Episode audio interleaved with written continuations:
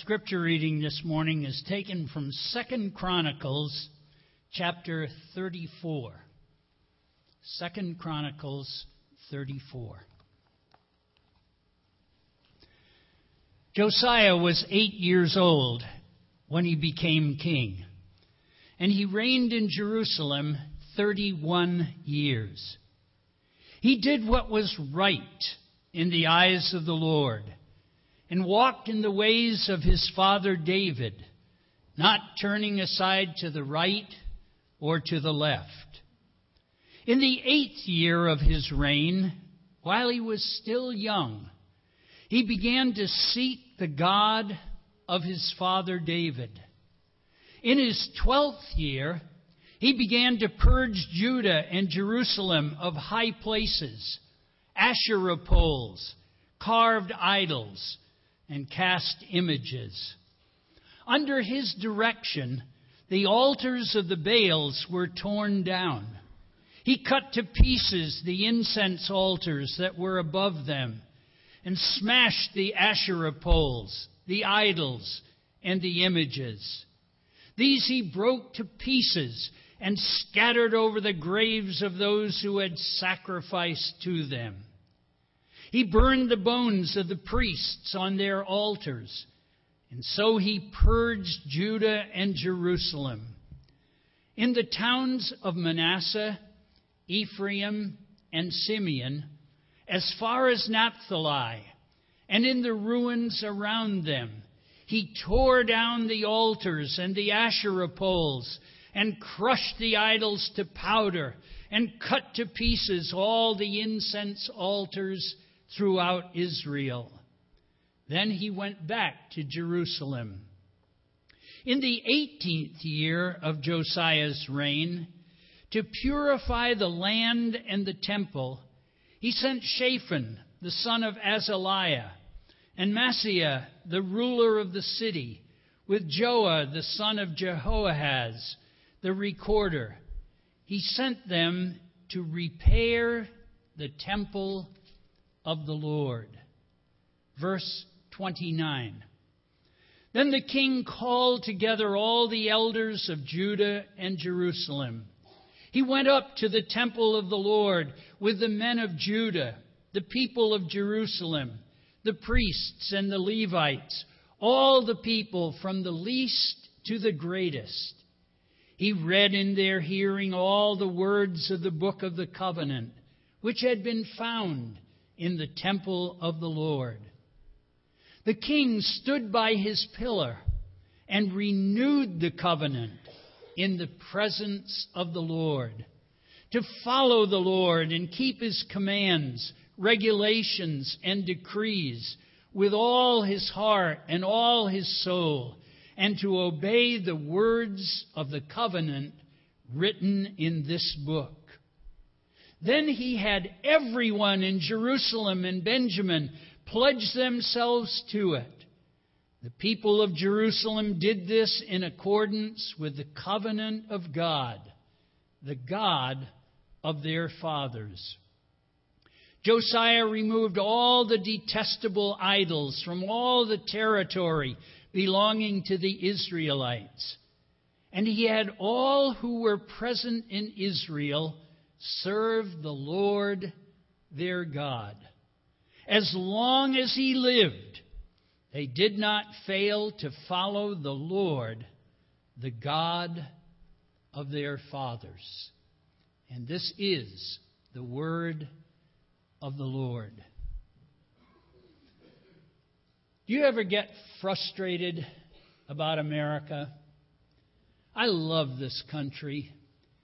But as I see what's happening in it, I find myself getting very frustrated.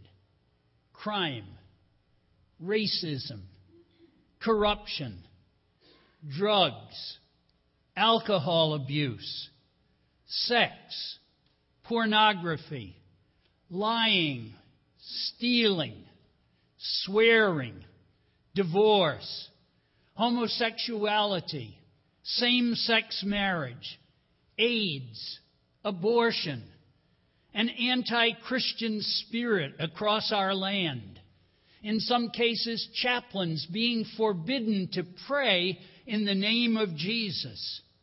Teachers in our public schools being exhorted to teach that which goes against their own religious convictions.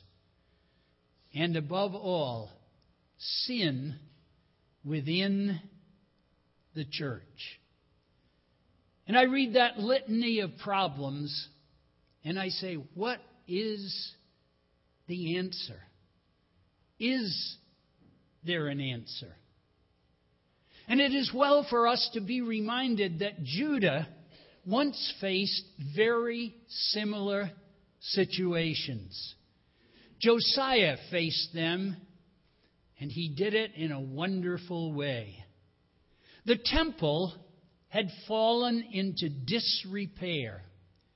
The building was about 375 years old and had not been repaired for 250 years. It had been closed even before Hezekiah became king. Manasseh built altars in it to the host of stars, an abomination in the sight of God. Manasseh sacrificed his sons in the valley, bringing the wrath of God down upon him. Under Ahaz, Manasseh, and Amon, the temple was allowed to fall into ruin. But God put it on Josiah's heart to do something. He repaired the temple. It's an interesting story. I wish we had time to go into all of it in Second Chronicles 34. But what they had collected money to repair the temple. They sent the workmen in, and lo and behold, they found the Bible, which had been lost in the temple. What an irony. But this Bible was taken to the king, and it was read before him. And Josiah, Josiah's heart trembled, and he said, this is, If this is God's word, we've got to change. We've got to do something about this. And so he repaired the temple, he renewed the covenant, and God brought revival. I love what it says in verse 33 of our text.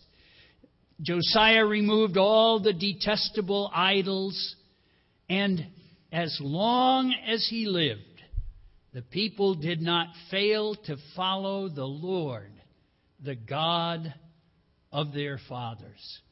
What a tremendous revival took place under Josiah.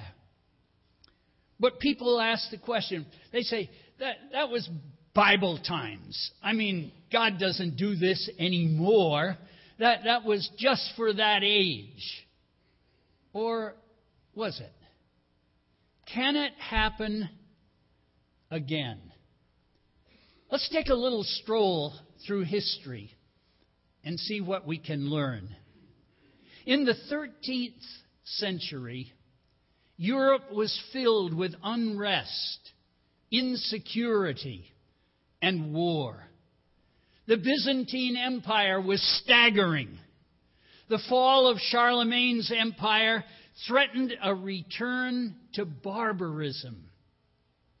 And everywhere there was fear, gloom, and apathy. But God stirred the heart of one man, Francis of Assisi. He sought the Lord's face. He sought God, and he began to preach. And hundreds of thousands of people turned to Christ. And the history of Europe was changed by that revival. In the middle of the 15th century, the Renaissance was at its high point. Now, the Renaissance had brought some very good things. It had freed people from superstition and authoritarianism. It had introduced the arts. It had done some very good things. But it had also introduced the spirit of secularism of worldliness. And there was a great decay of morals throughout Europe. Historians say that there was unparalleled iniquity. And worst of all, the church was corrupt. What hope could there be in a situation like that?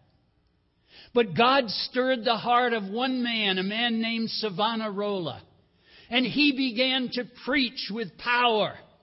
And again, hundreds of thousands of people put their faith in Christ. And all of Europe was impacted by that revival. In the 16th century, I'm sure you're familiar with the work of Luther and Calvin and Knox. But by the 18th century, there were serious problems in England. Deism had arisen, robbing the people of a personal God who could act on their behalf. There was an increase in wretchedness and crime. Drunkenness and foul talk had taken over. The purity and fidelity of marriage was sneered at. There was no effective police force. And the spiritual life of England was numbed and nearly dead. But God raised up a man named John Wesley and his brother Charles and another man named George Whitefield. And they went out into the fields and they preached outdoors, something that had never been done in England before. And God used their preaching to bring hundreds of thousands of people to faith. And historians tell us that the work of John Wesley saved England from a revolution like the one that took place in France and spared England in a terrible day. But other things happened in that revival. Wilberforce put an end to slavery. John Howard brought about prison reform. Robert Raikes started the Sunday school movement. Trade unions were founded to bring about better working conditions for people in the mines. And all of English culture was impacted by that revival. In the 18th century in America, there was a great disinterest in religion. There was gross immorality and rampant unbelief. There was licentiousness. And the churches were dead and boring. But a man named John Erskine, who lived in Scotland, wrote a little book on prayer. And he sent his book to a pastor in Northampton, Massachusetts, named Jonathan Edwards. In that book, Erskine called for united, extraordinary prayer. And Jonathan Edwards took that challenge seriously. And he and others began to pray that God would send a revival to the land of America. And God did that. And we call that the first great awakening from the 1730s through the 1740s. And that revival spread across our nation. But then there was the Revolutionary War. And following the Revolutionary War, there was a moral and spiritual slump in our country. 1799 was the low point. 300,000 people out of a population of 5 million were drunkards. Profanity was everywhere, and there was even a club called the Filthy Speech Movement. Bank robberies took place all over our country. Women were afraid to go out at night. Dueling became a curse. Churches were losing their members. It is estimated that only 5 to 10 percent of the adult population in America considered themselves church members in those days. They could not find one single believer in Harvard University. They found five in Princeton, and very few, if any, in Yale. John Marshall, the Chief Justice of our Supreme Court, wrote a letter at that point to a friend, and this is what he said The church is too far gone ever to be redeemed. A friend of George Washington's wrote to him and said, Because of the moral condition in our country, I am more fearful now than I was during the war. And George Washington wrote back and said, I share your sentiments entirely. It seemed hopeless. What could be done to bring America back to its senses? Well, in 1794, a man named Isaac Backus called for prayer, united prayer, bringing the churches together. And they met on the first Monday of every month and prayed for revival. In 1799, James McGready issued another call for prayer, and people in America began to pray and call on God. And what happened? a man named Francis Asbury began to preach. And he went from city to city, from state to state. And the camp meetings began to arise, and hundreds of thousands of people turned to Christ under his preaching. Lyman Beecher was one of the leaders. Timothy Dwight, who used to be the pastor of the Greenfield Hill Congregational Church, and a president of Yale University. He took a challenge to the students at Yale. He presented them with Jesus Christ. And in the first year of his ministry there, two thirds of the student body turned to Christ and became Christians. Other things happened. The modern mission movement arose. The American Bible Society was founded. Sunday school movement took, took flight. The temperance movement was started. Home mission societies. And on and on we see the results of what we call the Second Great Awakening. But then, in 1857, the nation was divided and we were headed for civil war. Everything looked bleak. The Union was going to be divided. What could be done to spare America? But in 1857, a layman named Jeremiah Lanphier gave an invitation to prayer. He said, We'll meet at Fulton Street in New York City. The first week, six people showed up. The second week, 20 people. The third week, 40 people. And in six months, 10,000 people gathered every day in Fulton Street to pray for revival in our land. And God heard their prayers and He sent a great revival.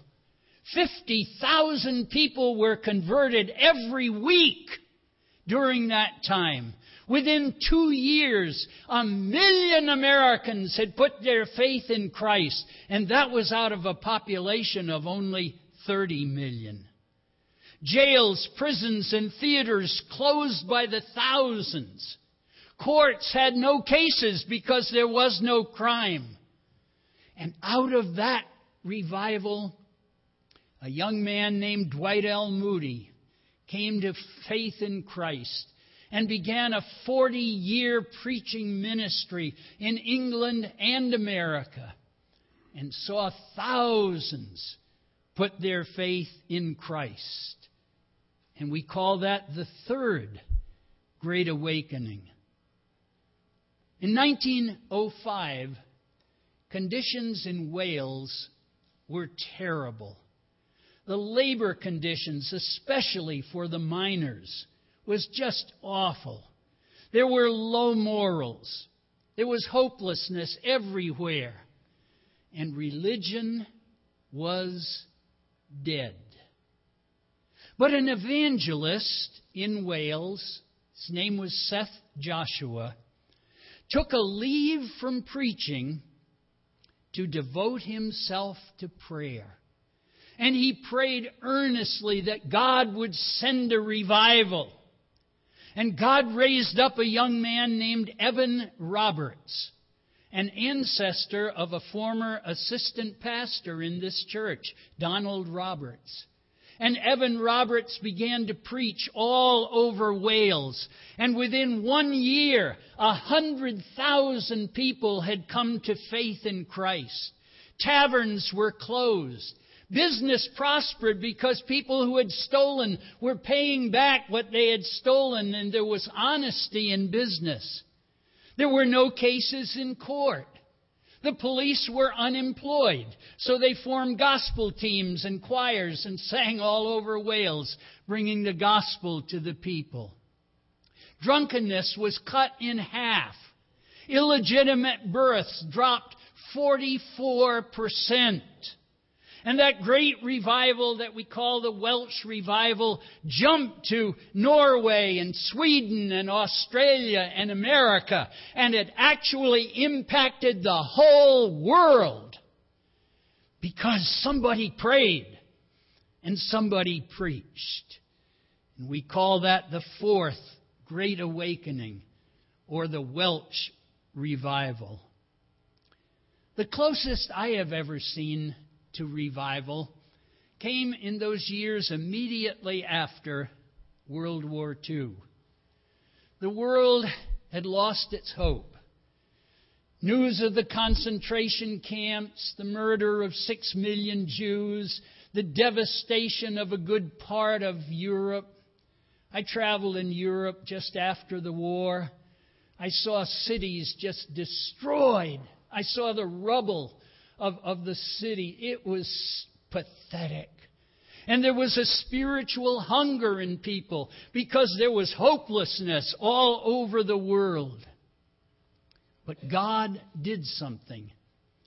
And a man, a young man who was unknown, Billy Graham, had a campaign out in Los Angeles, California.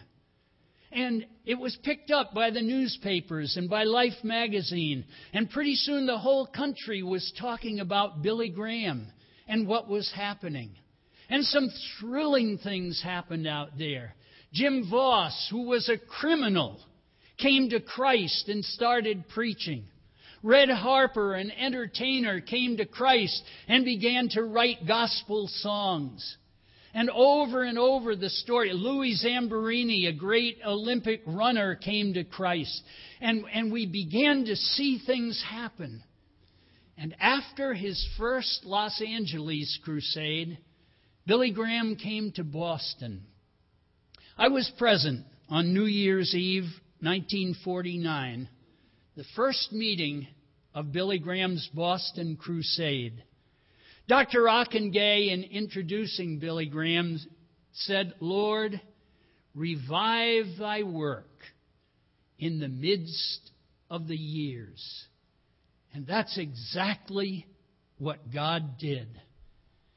The crusade was scheduled to be about two weeks long in Mechanics Hall. But so many people came and so many people put their faith in Christ that they extended the crusade week after week after week. And when they could no longer use Mechanics Hall, they moved to the Opera House. And when they could no longer use the Opera House, we moved to Boston Garden. And 20,000 people, night after night, came to hear the gospel of Christ. Marion and I were freshmen at Gordon College then, and we took part in the crusade. She sang in the choir. I was never invited to sing in the choir, but but I, I did personal work. In fact, I led my first soul to Christ in the Billy Graham crusade. And we would go out from Boston Garden and get into the subways. And on our way home, all through the city, this is Boston, Massachusetts, all through the city, we're singing hymns in the subway, praising God for what He was doing. You could be saved by reading the front page of the Boston Globe because they gave an accurate summary of Billy Graham's sermon day after day. The campaign went on and on, weeks from New, Year, New Year's Eve way into April. And I was present one Sunday afternoon when a hundred thousand people gathered on Boston Common to pray to God for our country. And God did something great in those pre war years. Bob Pierce started World Vision. Bob Cook rejuvenated Youth for Christ. Leighton Ford preached alongside of Billy Graham. Bob Evans started the Greater Europe Mission. Clyde Taylor gave life to the National Association of Evangelicals. Christianity Today arose as a, a periodical that challenged the liberal periodicals. The Lausanne Conference on World Evangelization took place, and people all over the world began to move out for God service people who had been sent to strange places like New Guinea went back to New Guinea as missionaries. The gospel was preached over the radio and on television, and we saw a permeation of a revival taking place. But can it happen again? I believe with all my heart that it can. And the simple formula is found in 2 Chronicles 7:14 where God says, "If my people which are called by my name will humble themselves and pray and seek my face and turn from their wicked ways, then I will hear from heaven, and I will forgive their sin, and I will heal their land. God said, humble themselves. Joel 2:13 says, "Rend your heart and not your garments."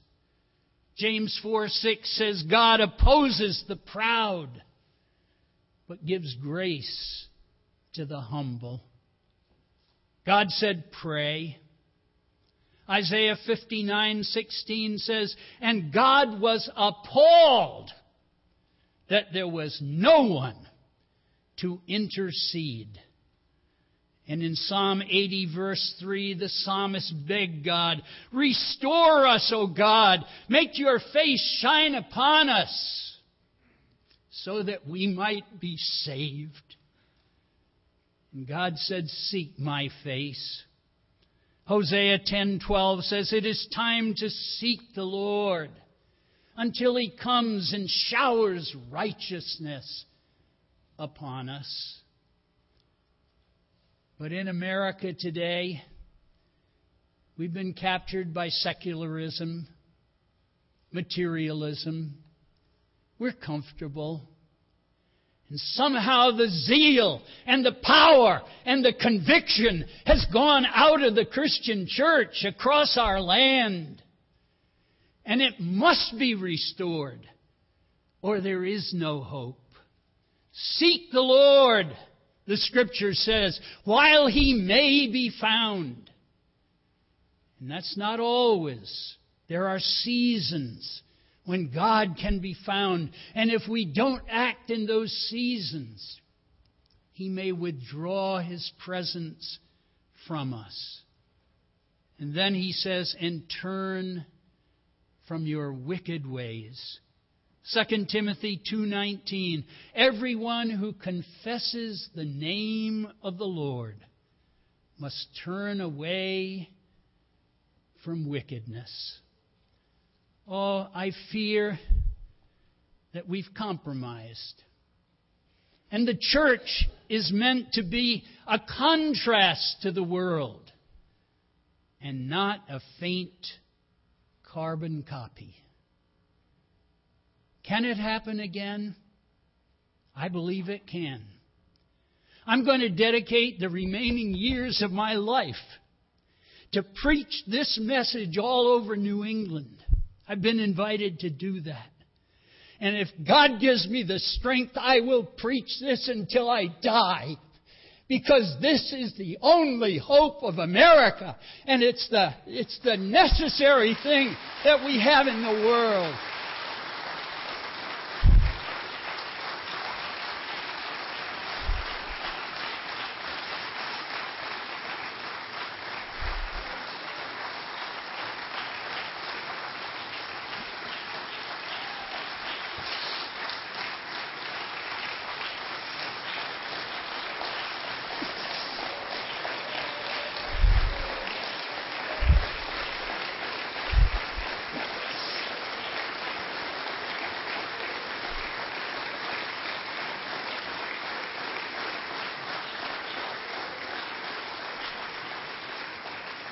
It can happen again.